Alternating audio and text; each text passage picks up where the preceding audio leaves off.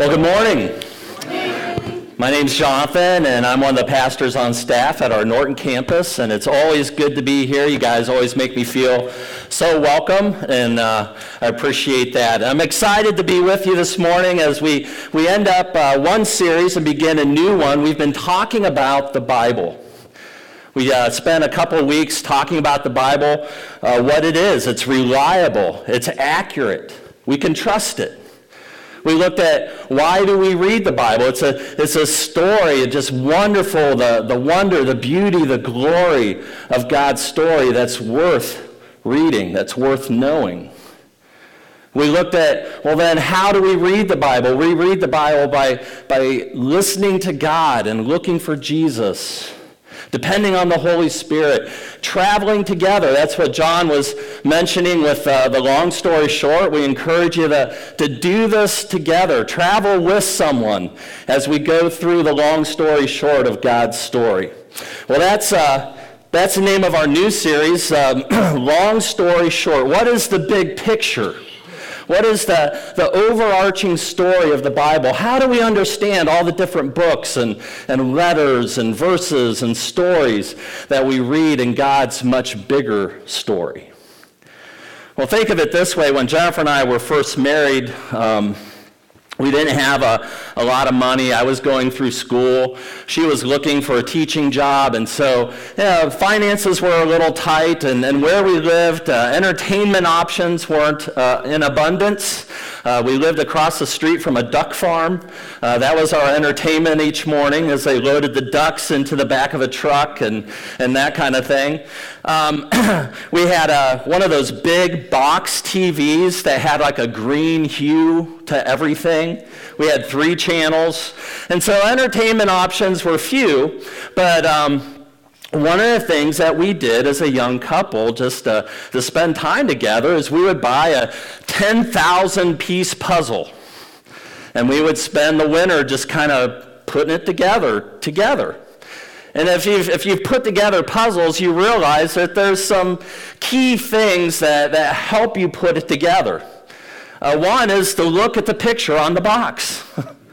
you look at the picture and you, you kind of get your context. You kind of get, okay, this is what we're putting together.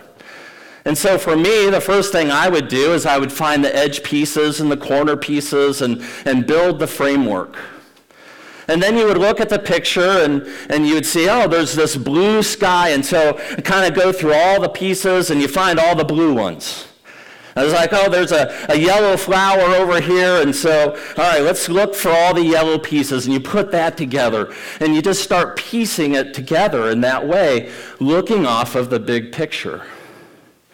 Well, it's interesting then that you know, I feel like we approach the Bible in a different way. In fact, we approach the Bible not with a, not with a picture on a box, but with a bag of puzzle pieces. And we kind of, we pour out the pieces and it's like, oh yeah, Noah and the ark. Oh, Moses and the, and the Ten Commandments and Jonah and the, and the big fish. And oh yeah, John 3.16, for God so loved the world. And, and we put, we take all these verses and different stories and we have all of these pieces and we're like, all right, now, what do I, what do I do with all these? do I do they fit together? Well, no, these, these pieces don't fit together. So, so what do I do? And sometimes we, we just like, we get frustrated, like, how does this connect with this? And, and how does this make sense of this? And, and we never, we fail, we never figure out how to put the pieces together. And when, when we don't put the pieces together, we miss the big picture that's been on the box the whole time. You see, when I look at the, the picture on the box and I, uh, OH, all right, you're with me. and I start seeing, I'm like, what, what, what is this smooth piece? It's like, oh, that's part of the O, that's, that's part of Ohio State. And, and I know I can put that together because I'm looking at the big picture. Well, that's kind of what we're doing as we're, as we're looking through, as we're going through this series over the next six weeks. We're looking at the big picture. We're looking at the picture on the puzzle box. How do all of these pieces fit together? What is the long story short of the Bible? You see, from the opening scenes of Genesis to the final chapter of Revelation, weaving through all the diverse strands of the Bible is God's story. And so, over the next six weeks, we're going to unwrap the big story of the Bible in six acts. Because the Bible is this unfolding drama of God, man, and the world. But here's some things that, that we need to remember as we kind of look, as we go through God's story, as we look at the big picture. There's a couple things we need to realize. One, we're not trying to answer all the questions. Number two, we're, we're not even trying to prove all the different things that we'll encounter in the Bible. We want to simply help you, help us to understand the big story of the Bible. We want to know the long story short. I think we're all familiar with that phrase. Maybe you're telling somebody a story of something that happened in your life and, and it's exciting to you and you're giving all the details and, and you can see they're starting to drift away. they're getting distracted and so what do you do? It's like, well, and then to make a long story short, I drove away. You know that, that kind of thing. Is, is, uh, are, are the details important? Well, yes, definitely. Do they sometimes get in the way of appreciating the beauty of the story as a whole? Yeah, they do sometimes. So, in the next few weeks, we're going to be looking at the long story short of the Bible. Because it has a beginning, it has a middle, and an end. You miss any part of the story, you're going to miss the complete picture. It's sort of like when Jennifer and I would be putting together these puzzles and we'd be putting, like, where is that last piece of the sky? And you, you sort through all the pieces and, and nothing's there and you get frustrated. It's like, okay, we're, we're done. And, and you get up to leave and you realize, you know, you've been sitting on it the whole time. You know, and, and sometimes, you know, if we don't get the whole picture, sometimes we feel that frustration of that missing piece. I, I, I don't know any of us who pick up a novel and just like, oh, I think I'll start here. no, we start at the beginning, right? Not, I don't think there's any of us who watch a movie and it's like, well, let's just skip the beginning and skip the end and watch the middle. It's like, no. We want to see the whole, whole picture, the whole movie as it unfolds. To make sense of the middle, we have to make sense of how the story begins. That being said, for the end of the Bible to really pop for us and see the beauty and wonder of God's story, it only makes sense to start at the beginning.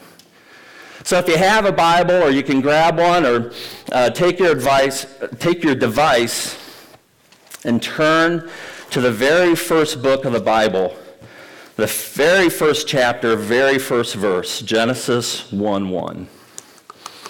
Genesis 1 1. We're going to be looking at the prologue of God's story this morning because it sets the stage for everything else that's going to happen. It's sort of like building the frame of that puzzle and putting all the edge pieces together. It gives us framework for what we're going to look at over the next few weeks as we fill in the middle of this picture. It gives us context. And so let's jump in. Genesis 1 1 simply says, In the beginning, God. This is a declaration. It's not an argument, it's a, it's a declaration that everything begins with God. Life begins with God. Truth begins with God. Understanding begins with God. Wisdom begins with God. That's why Genesis 1 1 is the first verse in the Bible. This is where wisdom begins. And so if you skip this, nothing else in the Bible is going to make sense. You skip this, you're going to miss the central fact of the universe. Skip this, and you're just going to spend your days nibbling around the edges of truth. You'll know the details of daily life, but you'll never understand where you came from or, or why you're here or where you're going.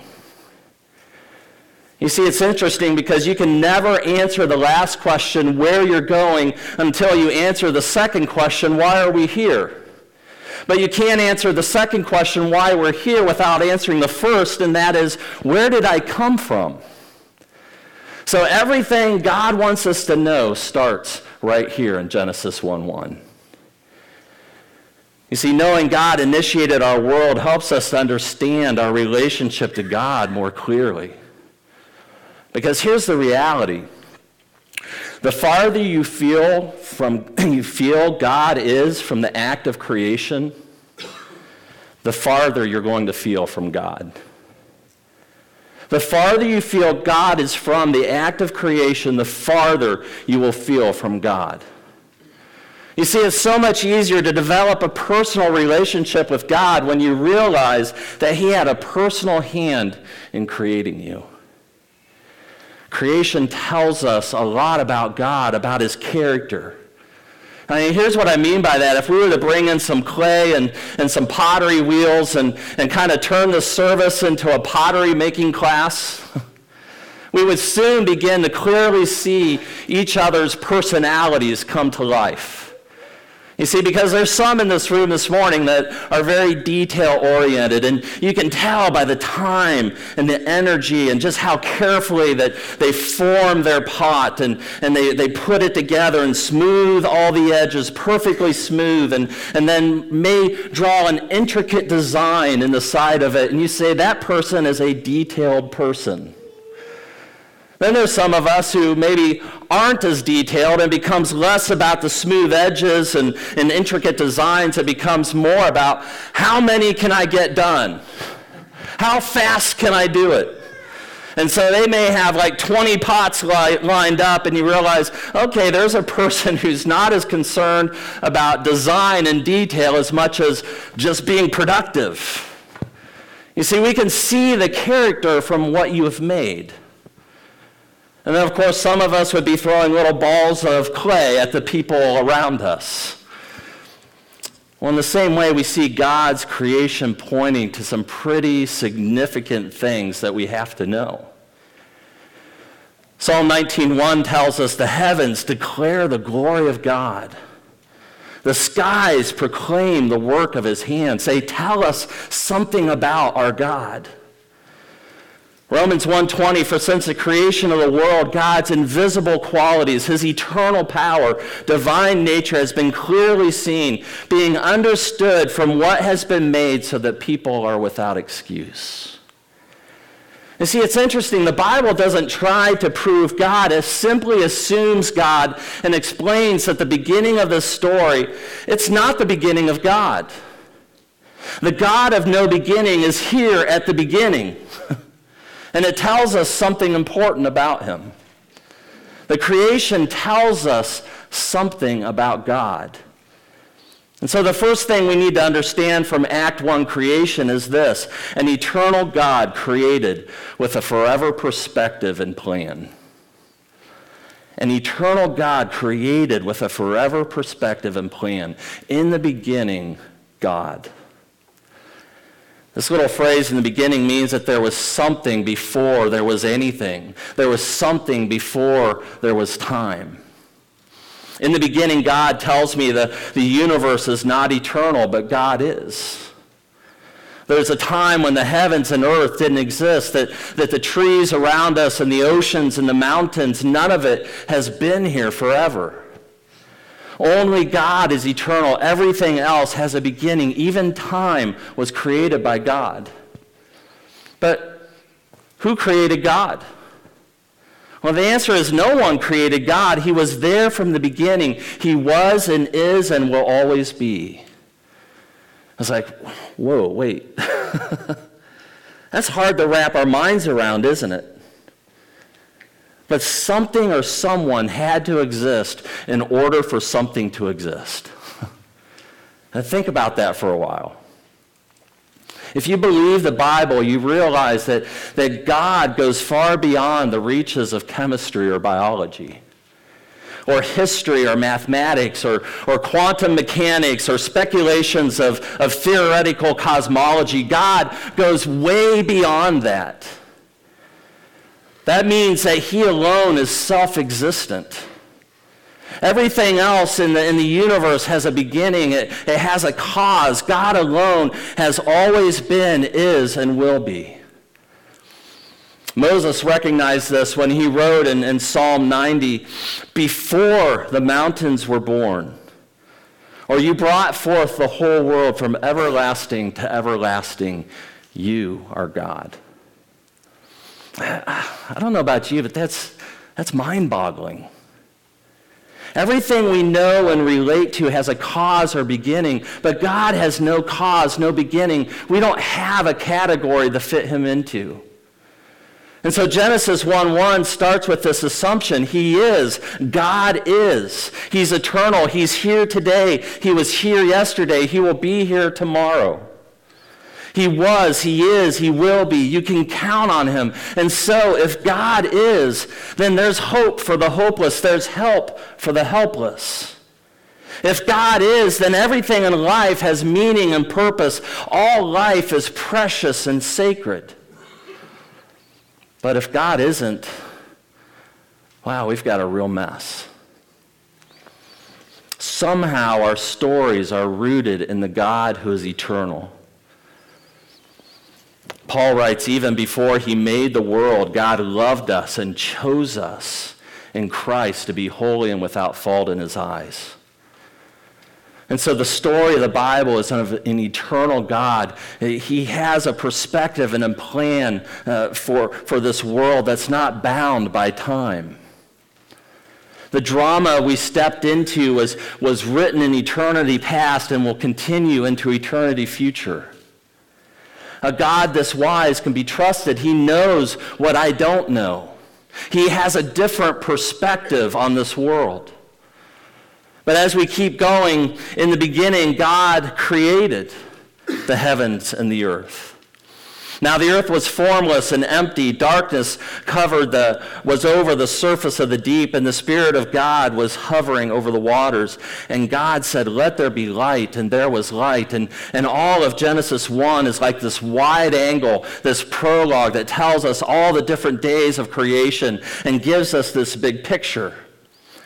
Then we come to Genesis 2, and it zooms in on the sixth day, on, on the day that, that God created man. But in the beginning of the story of the Bible, we see God who has no beginning and complete control. And this is significant because other ancient creative accounts, even modern arguments, suggest a creative story that is a result of chaos and explosions and disruption. So, the second thing we learn about God is a sovereign God created with power and order. Sovereignty means that God is ultimately in control. God is in control. God's creation expresses his control. We read in Colossians chapter 1 He is before all things, and in him all things hold together. He's in complete control and he creates simply with the power of his word. God said, and there was. God said, and there was. God said, and there was. We read in the Psalms, by the word of the Lord the heavens were made, their starry host, by the breath of his mouth, for he spoke, and it came to be. He commanded, and it stood firm in control and with the simple power of his word, he creates all that is. There's an order, there's a rhythm to it. We see this in the, in the creation account. Day one, he turns on the lights. Day two, he makes the sky. Day three, he forms the dry land and he gathers the water into seas. He puts vegetation on that dry land and, and that had seed to produce after its kind. On day four, he put lights in the expanse the sun, the moon, the stars. Day five, he puts animals in the water and in the sky, each according to their own kinds, and then gave them a way to reproduce, each according to their own kind. Day six, he puts, he puts animals on the land according to their kind. And then the pinnacle of creation, God creates man in his image. And so we see God building order into his creation. Seasons, days, and years, he built order into astronomy. According to their kinds, he built order into the, our biology. See, this origin, this order shouts there is design, there's a plan. And so look up at the, look up at the stars, uh, study a, a blade of grass, study a beehive. Watch how cells divide, explore the, the properties of light. There's a plan there. He brings order from chaos. His creation expresses his power in ways that, that we can't even begin to fathom. Consider just the enormity of, of the universe that we're in. It's interesting, if, if you could travel at the speed of light, it would take about eight minutes to go from the earth to the sun. To go from the sun to the center of the Milky Way, in which the, the solar system, our system, resides, would take 33,000 years. The Milky Way begins to this, this group of about 20 other galaxies known as the local group or the local cluster. To cross this local cluster, you'd have to travel at the speed of light for 2 million years. Well, to make a long story short, to cross the entire known universe would take about 20 billion years. I don't know about you, but I, I feel pretty small right now. Even in the seemingly endless expanse of the universe, God demonstrates his power and control.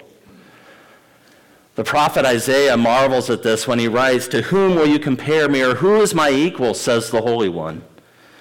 Lift up your eyes and look to the heavens. Who created all these? He who brings out the starry hosts one by one and calls them each by name. Because of his great power and mighty strength, not one of them is missing. I, don't, I don't know about you, but every time I look up to a sky filled with stars, I'm reminded of God's goodness.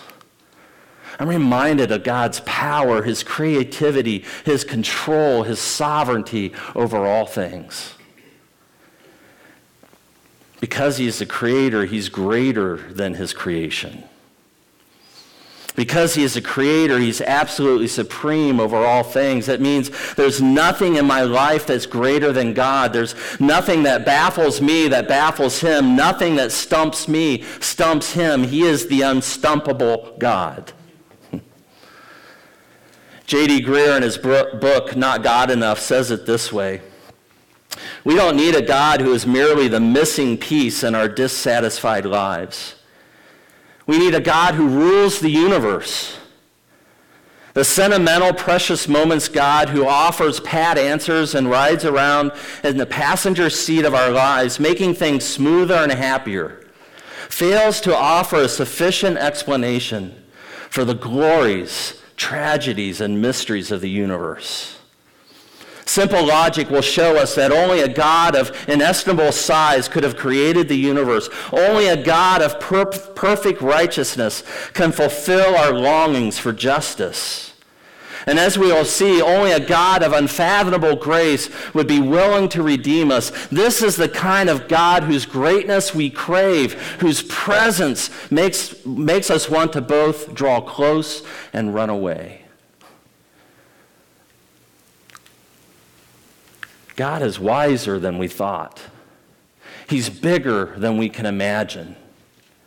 But there's something else that we, that we don't want to miss. He's better than we dreamed. And God said, Let there be light, and there was light. God saw that the light was good. Seven times in the creation narrative uh, account, we see God saying that what he created is good. Here's what that tells us a good God created with beauty and design. His goodness is seen in the beauty of what he's created, in the intricate design of his creation. For example, if there were no trees or plants of, of, any kind, we, we couldn't live because the plants provide the oxygen that we need to breathe, and then we provide the, the carbon dioxide the plants need to live. And there's this amazing balance that God has put into creation. Our planet is perfectly designed to sustain life. If it were closer to the sun, we would burn up. If it were further from the sun, we'd freeze. If, a, if the earth was just a few miles smaller in diameter, the density of its atmosphere would be so thin that the earth wouldn't retain enough heat to sustain life. But if the earth were a few miles larger in diameter, the air would become so dense that there would be too much heat absorbed, resulting in just the death of all living things. If the earth was tilted at any more or less than 23 degrees, we'd lose our, our seasons and life wouldn't be able to exist. If our moon was any closer, our tides would envelop entire continents. You see, all of this points to a God who didn't create willy nilly, who didn't create haphazardly or me- with mediocrity. The design and creation points to a designer. And God saw that it was good. And on day six, as he stops and contemplates all that he's created, we see in verse 31, he concludes God saw all that he had made, and it was very good. You know, that includes us. But as we keep going and we pull back the curtain of the story, we see a God. God is one God who exists in three persons. And then God said, Let us make mankind in our image, in our likeness. He exists in perfect community with himself. And this is what we see a personal God created from relationship for relationship. You see, the trees bear fruit for whom? The lights are created to mark out the days and the seasons and the years. For, for what? For whom? You see, out of desolation and emptiness and chaos, God creates an order and beauty, making a place for mankind to thrive. You see, everything was designed with us in mind. We read, God blessed them and said to them, Be fruitful, increase in number, fill the earth and subdue it, rule over the fish and the birds, every living creature that moves on the ground. Then God said, I give you every seed bearing plant on the face of the whole earth, every tree that has fruit with seed in it. They will be yours for food. And to all the beasts of the earth, and birds of the sky, and the creatures that move along the ground, everything that has breath of life in it, I give every green plant for food. And it was so. God saw all that he had made, and it was very good. And there was evening and there was morning the sixth day. And see, all of this points to God's special care for mankind. His care for mankind is demonstrated by his provision of, of a paradise. It's this bountiful garden. Mankind won't have to scrap and scrape for food. Why did God create the world? Because he wanted to. We're here because God wanted us here. Someone else has written, for first there was eternal love, then there was a vast purpose, then there was a mighty creation. Then there was a great fall. Then there was a willing Savior. It is a very short distance from Genesis 1:1 to John 3:16. For God so loved the world. The God who created you also loves you. And so the long and the short of the story begins with a God who is wiser and bigger, even better than we dreamed, and closer than we could imagine. He's a personal God who created mankind not out of his loneliness, but out of his love. The personal didn't evolve from the impersonal. The intelligent didn't originate from the unintelligent. The living didn't come from the non living. We've been made by a personal, intelligent, relational, living God in his likeness. You see, God wrote us into his story. Creating mankind is the pinnacle of creation, and then he says, he says, this is very good. And from this creation, we learned, we've learned these things. The story of God begin, begins with an eternal God who has a forever perspective and plan. He's a sovereign God who creates with power and order, a good, good God who creates with beauty and design, a personal God who creates from relationship for relationship. And it's only then when I, when I begin to get my bearings that we begin to find ourselves in the stage of this unfolding drama of God's story. We were made in the image of Creator God.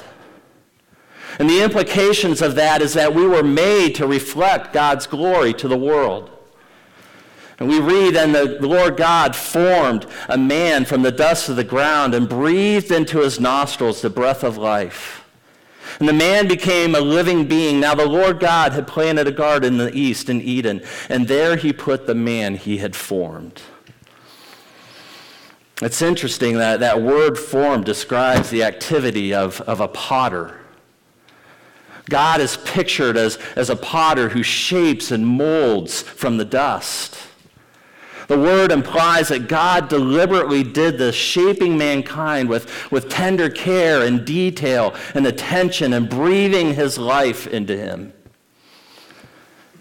And using language that we can understand about God, God created us not just with his word, he handcrafts us. That gives us dignity and value and worth. You see, from a strictly financial and physical standpoint, the, the chemicals in the average human body, get this, the chemicals in the average human body are worth less than $15. and yet, while we are but dust, we are priceless to our Creator. We are priceless to God. You see, what gives us value is the fact that we are made in His image and in His likeness. That means that we'll forever be separated from the animals. You may have a pet dog or cat or, or, or hamster or potbelly pig, whatever it is. And you may love them and, and treat them as one of your family. However, your pets are, are not made in the image of God. You are. For example, we, we know right from wrong. A dog doesn't know right from wrong. You can train a dog to do what it will tell you, but it, it has no conscience that causes it to think, man, I, I really shouldn't be eating out of the trash can right now. I need to eat healthier and, and take care of my body. Your dog's not thinking that. A mouse that invades your house doesn't have a moral conscience. It doesn't lie awake at night wondering if, if it was right to eat the tops off of all your Hershey kisses. In the image of God, we have the ability and the desire to seek God and understand Him. Your cat isn't wrestling with those things. It's also the image of God that imparts true significance to each one of us. We, we know that each person has value and worth. Everyone matters to God. Small or great, rich or poor, young or old, educated, uneducated, healthy or sick, strong or weak, from the, from the unborn to the decrepit. You see, I have more in common with an enslaved, impoverished two year old orphan in India than my dog or my cat because both of us are made in the image of God.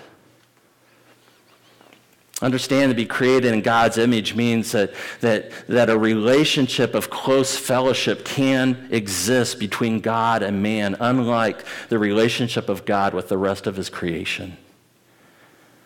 Our greatest claim to dignity is our created capacity to know God, to, to be in a personal relationship with Him, to love Him, and, and to worship Him. You see, because we're most truly human when we are in fellowship with our Creator.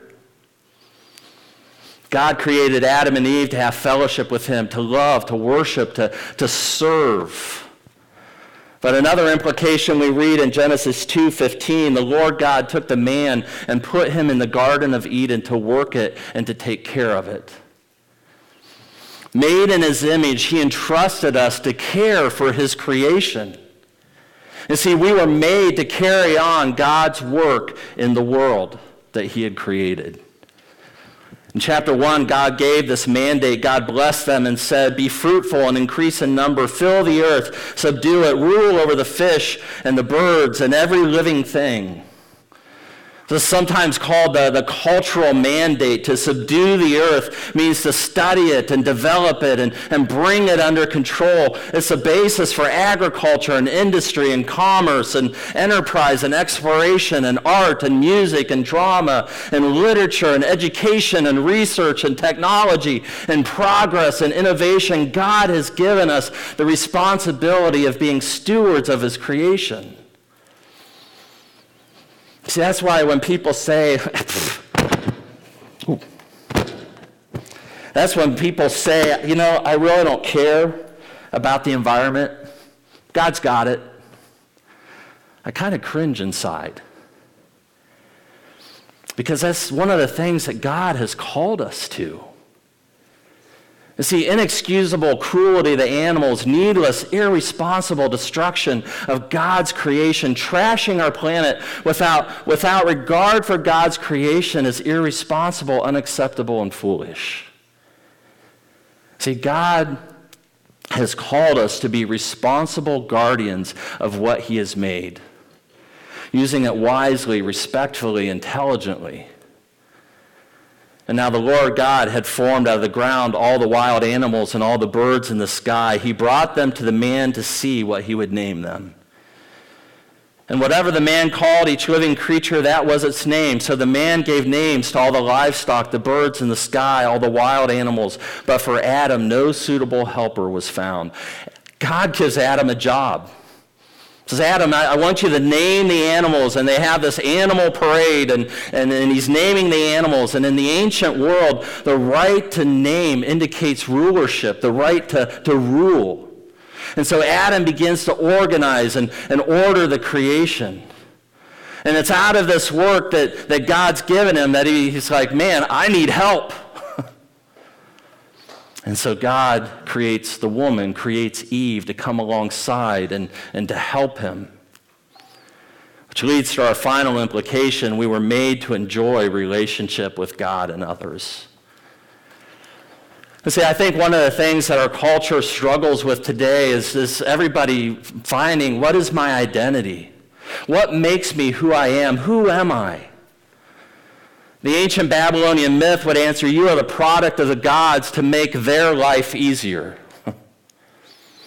the modern myth would assert, You are a product of random chance in this purposeless uh, universe. I remember reading in, in college uh, a philosopher who said that life is but an empty bubble floating in a sea of nothingness. Woo! That's hopeful. And no, the Bible, God says you are a personal creation of a personal God who cares for you. He has created you male and female, has placed you in relationship with himself and others, giving you a role, giving you stewardship in his creation.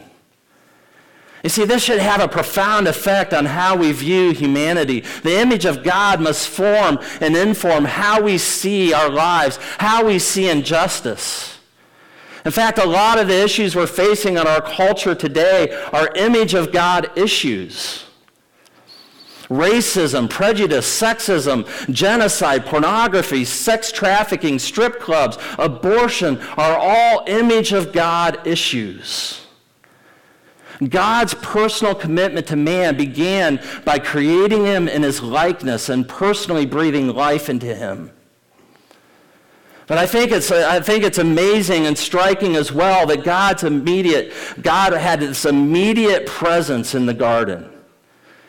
Because we read later in Genesis chapter 3 that God is, is taking walks in the garden, and it's mentioned as if it was a common thing for him to do. And imagine the anticipation of each day of, of seeing God walk through the garden where you live, speaking with him, walking with him. You see, the whole Bible, from Genesis to Revelation, can be summed up in part with three words God with us. That's the story of the Bible. Throughout the Bible, heaven invades earth with the presence of God. Creation, though, is not just about God with us, but God for us.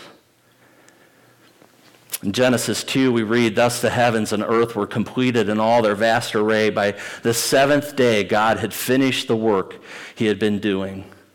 So on the seventh day, he rested from all his work. Was God tired? no. God wasn't tired. He, God didn't need rest because he was tired. God d- decided to cease from work on the seventh day to give us an example of how we're to live. We were built to work. We have responsibilities. However, we are also built to rest. When you think about this in music, music is, is full of rest. During rest, you don't play, and that's what makes music beautiful and unique. You see, if you play a tune without rest, it just sounds like a bunch of notes. There's no rhythm, there's no melody. God has intentionally and beautifully built rest into our lives. And if we keep playing through the rest, you aren't, you aren't, we aren't creating better music. We're just making noise. God didn't have to rest. He didn't have to give us this example. But because He loves us, because He knows we need it, He incorporated rest into His creation. God rested to teach us that spiritually we must enter into His rest.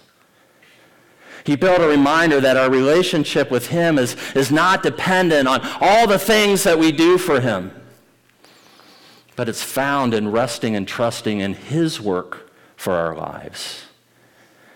And so we have to stop depending on, on what we can do and start resting on what only He can do. God's rest gives people time to reflect on eternal things. Life is more than work. He offers us rest and that, I believe, is a picture of his love and concern for creation. So, do you know why you're here? It's not just for your enjoyment, but for his glory, the complete expression of all that God is. And so, since I'm, I'm more than just a giant glutinous jelly bag, God has designed me to, to display His glory, to fulfill His purpose. I've been designed for an intended eternal purpose and relationship with my Creator. The book of Ecclesiastes says it this way He has made everything beautiful in its time. He has also set eternity in the human heart, yet no one can fathom what God has done from beginning to end. If we're to discover and know his purpose, we must know the one who alone is eternal, our creator. God is the beginning, the middle, and the end of all things. Everything comes from him, everything continues by him. Everything finds its ultimate purpose in him. So I encourage you to, to, stick with us through the long story short because it doesn't take long to realize that everything goes sideways. Stick with us through the unfolding drama of God's story. The beauty, the order, the design of God's perfect creation, while, enjo- while enjoyed only in part today, will one day become a reality to every person who finds their rest in Jesus.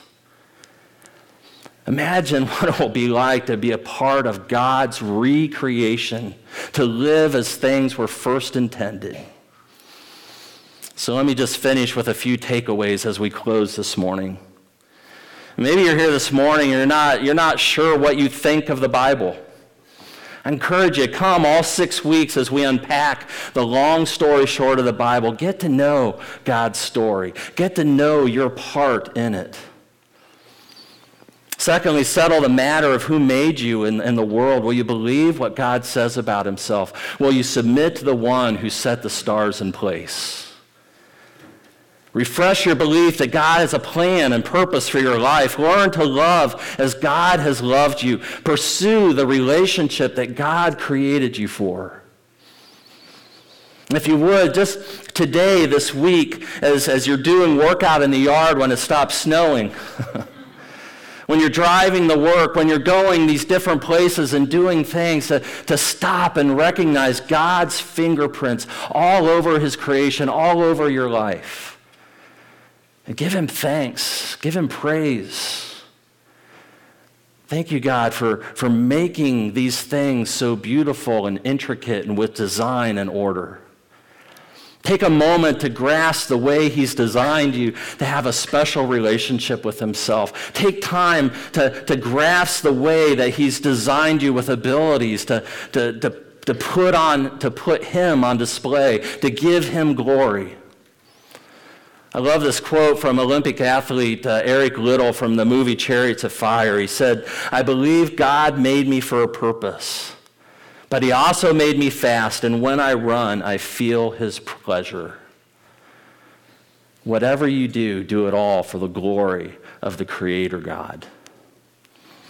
The psalmist concludes Come, let us bow down and worship, let us kneel before the Lord our God, our Maker and Creator.